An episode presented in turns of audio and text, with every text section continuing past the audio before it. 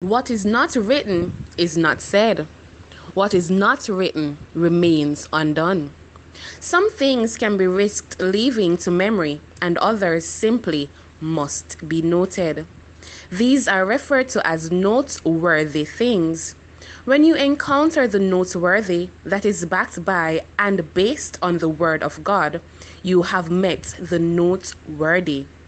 Welcome to the Noteworthy with Teddy Podcast, brought to you by Reverend Teddy A. Jones.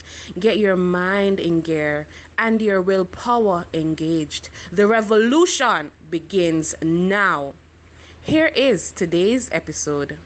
Greetings, listeners. I return to the subject matter of confronting injustice by raising the question whether you should remain silent, as was clearly established on the episode burning hearts, burning city. There is a strong biblical command to speak up for those who can't speak for themselves. There, we made the case that the Church of Jesus has a duty to confront injustice. I posited that there is far more that the religious community can and needs to do in the area of speaking for those who can't speak for themselves.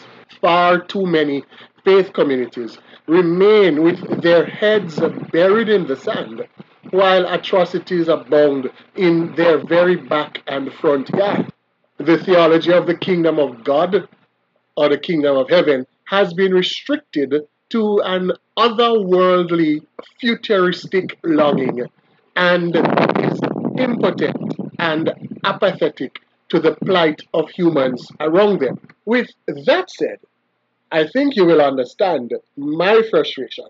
No, let me be brutally honest. My anger at two Christian writers whose blog posts I came across this week, who went to great lengths to make a case for the church distancing herself from the current agitation for an end to racial injustice. One went as far as to accuse the Black Lives Matter sentiment of being demonic.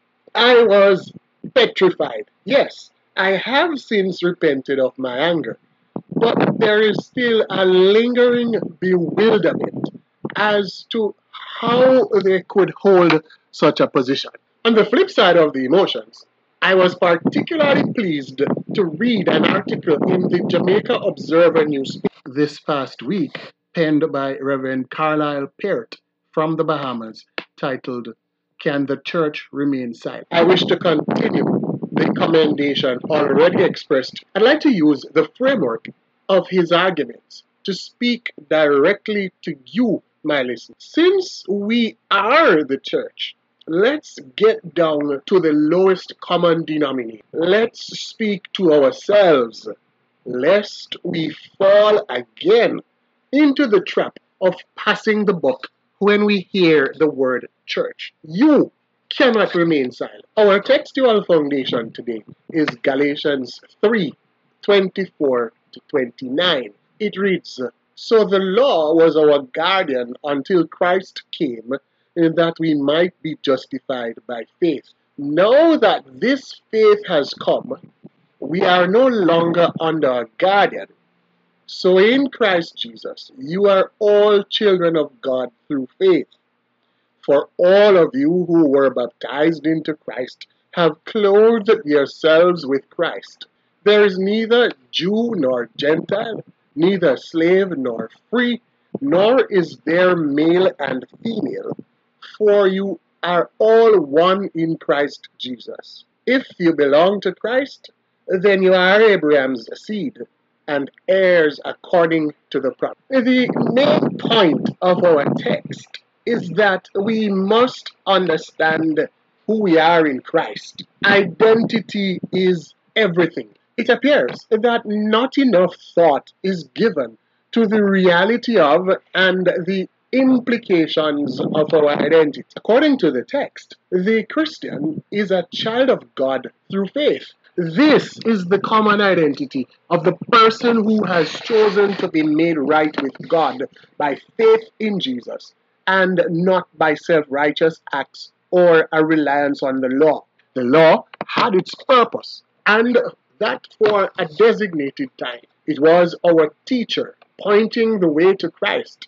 Take a moment and speak over yourself. Yeah, literally say it out loud so that you can hear yourself saying it.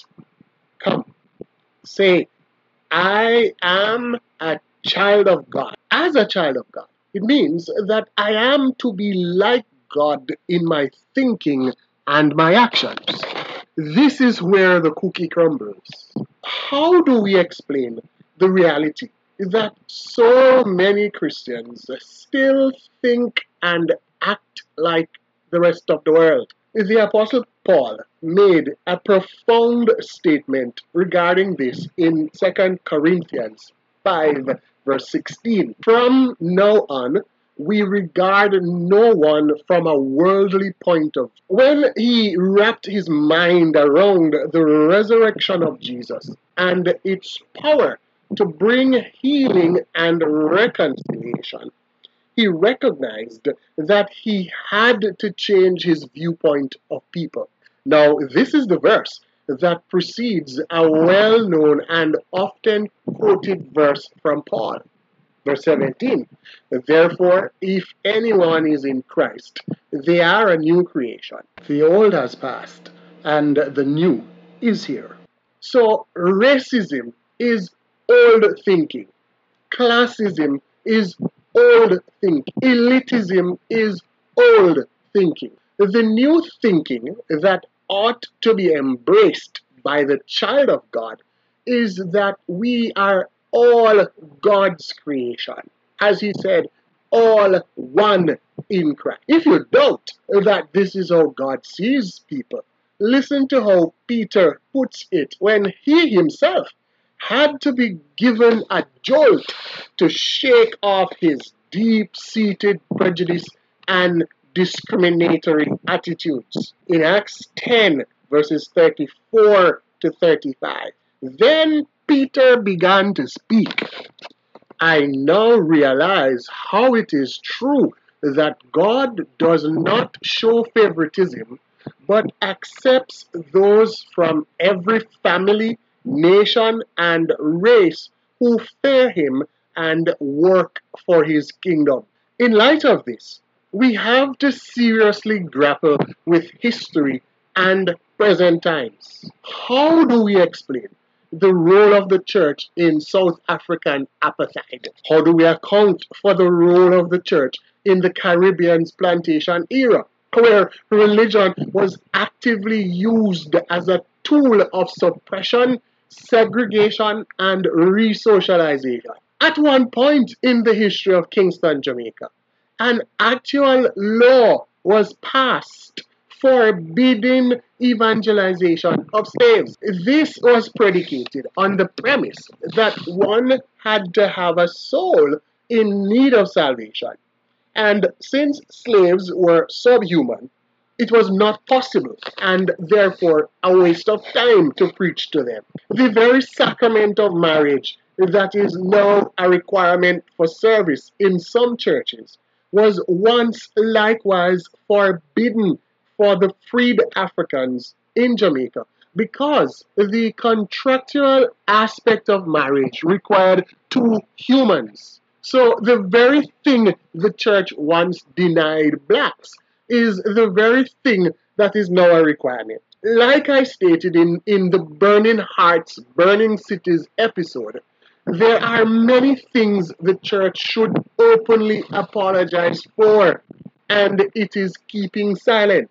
At a personal level, the reality of God's attitude means that as a child of God, I am required to embrace persons of all color, creed, nationality. Who are the kinds of persons that you have to pause or stop before you will embrace as a fellow child of God?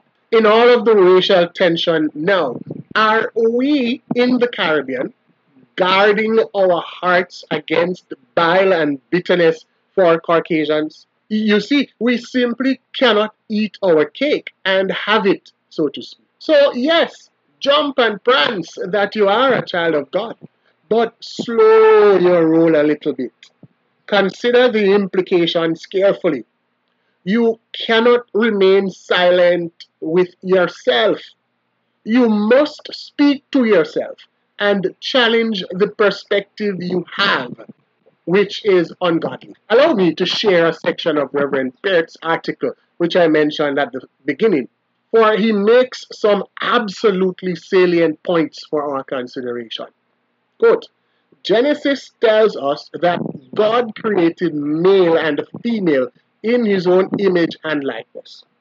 God created one race, the human race. Regrettably, sin has caused us to create many races, which have divided us as a people. According to the worldly standards, the vast majority of us in the Caribbean belong to the Negroid race, the black race.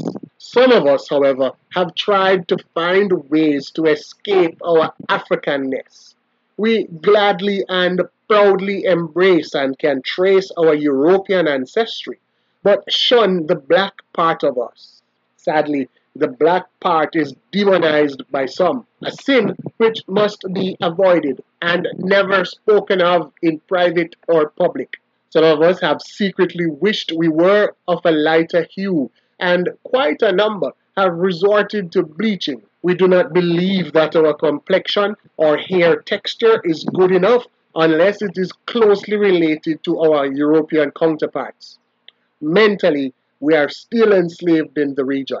End quote. So let me ask you, what are the ways in which you have actively tried to escape your African roots? I spoke about the subtle but powerful ways in which church theology, liturgy, and ecclesiology demonizes Africa and gleefully embraces that of North America and other metropolitan centers. Who told you that Caribbean music was not worship music, but the romantic ballad style from USA, Europe, and Australia is? What makes it okay to tell your daughter to marry light so she can lighten the generation? I listened to artist actor T.I addressing a crowd of protesters in Atlanta over the death of Rayshard Thomas by police officers. TI challenged them that they need to re-evaluate their spending habits, highlighting the fact that African Americans accounted for the largest spending at high-end stores. This is typically in an effort to appear closer to another race and less like an African blooded human. Paul's emphatic negative in verse 28 of our text takes aim at religious, social, and gender segregation. We have already seen that it is very possible for church leaders to find ways to justify ideas and practices of segregation discrimination, and violent prejudice historically. What about the ways in which these are manifested in your church today? Yes, the church that you attend and its denominational body, if it belongs to one. Are there structures and systems that have taken root which do not bear evidence that the all who have been baptized into Christ have cloaked themselves in the mind of Christ. Should you remain silent where positions of leadership are reserved for those with certain last names only, or those whose address ends with glades or circle or hills, as opposed to pen and meadows and gardens, the, the ones formerly known as pen. Can you remain silent when church leaders actively seek to divide the followers of God into exclusive cliques that pronounce hellfire on all others whose church style is different? I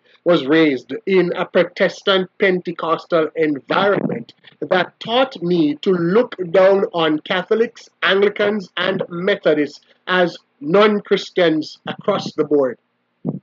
Thank God the day I was delivered from that demonic spirit through the influence of my mentor in seminary. What about the instances of female subjugation, vilification, and even dehumanization practiced in the name of religion among some Christian denominations and splinter groups? Are they not baptized into Christ and therefore children of God like the males? Can you remain silent? Can you remain silent in a world swarming with hate, discrimination, prejudice, classism, elitism, racism, and fascism? I am suggesting that the Bible doesn't allow us the luxury of even thinking of remaining silent. It demands that we begin by speaking to ourselves so that we can have the moral authority to speak truth to power and the courage to withstand the pushback. Systemic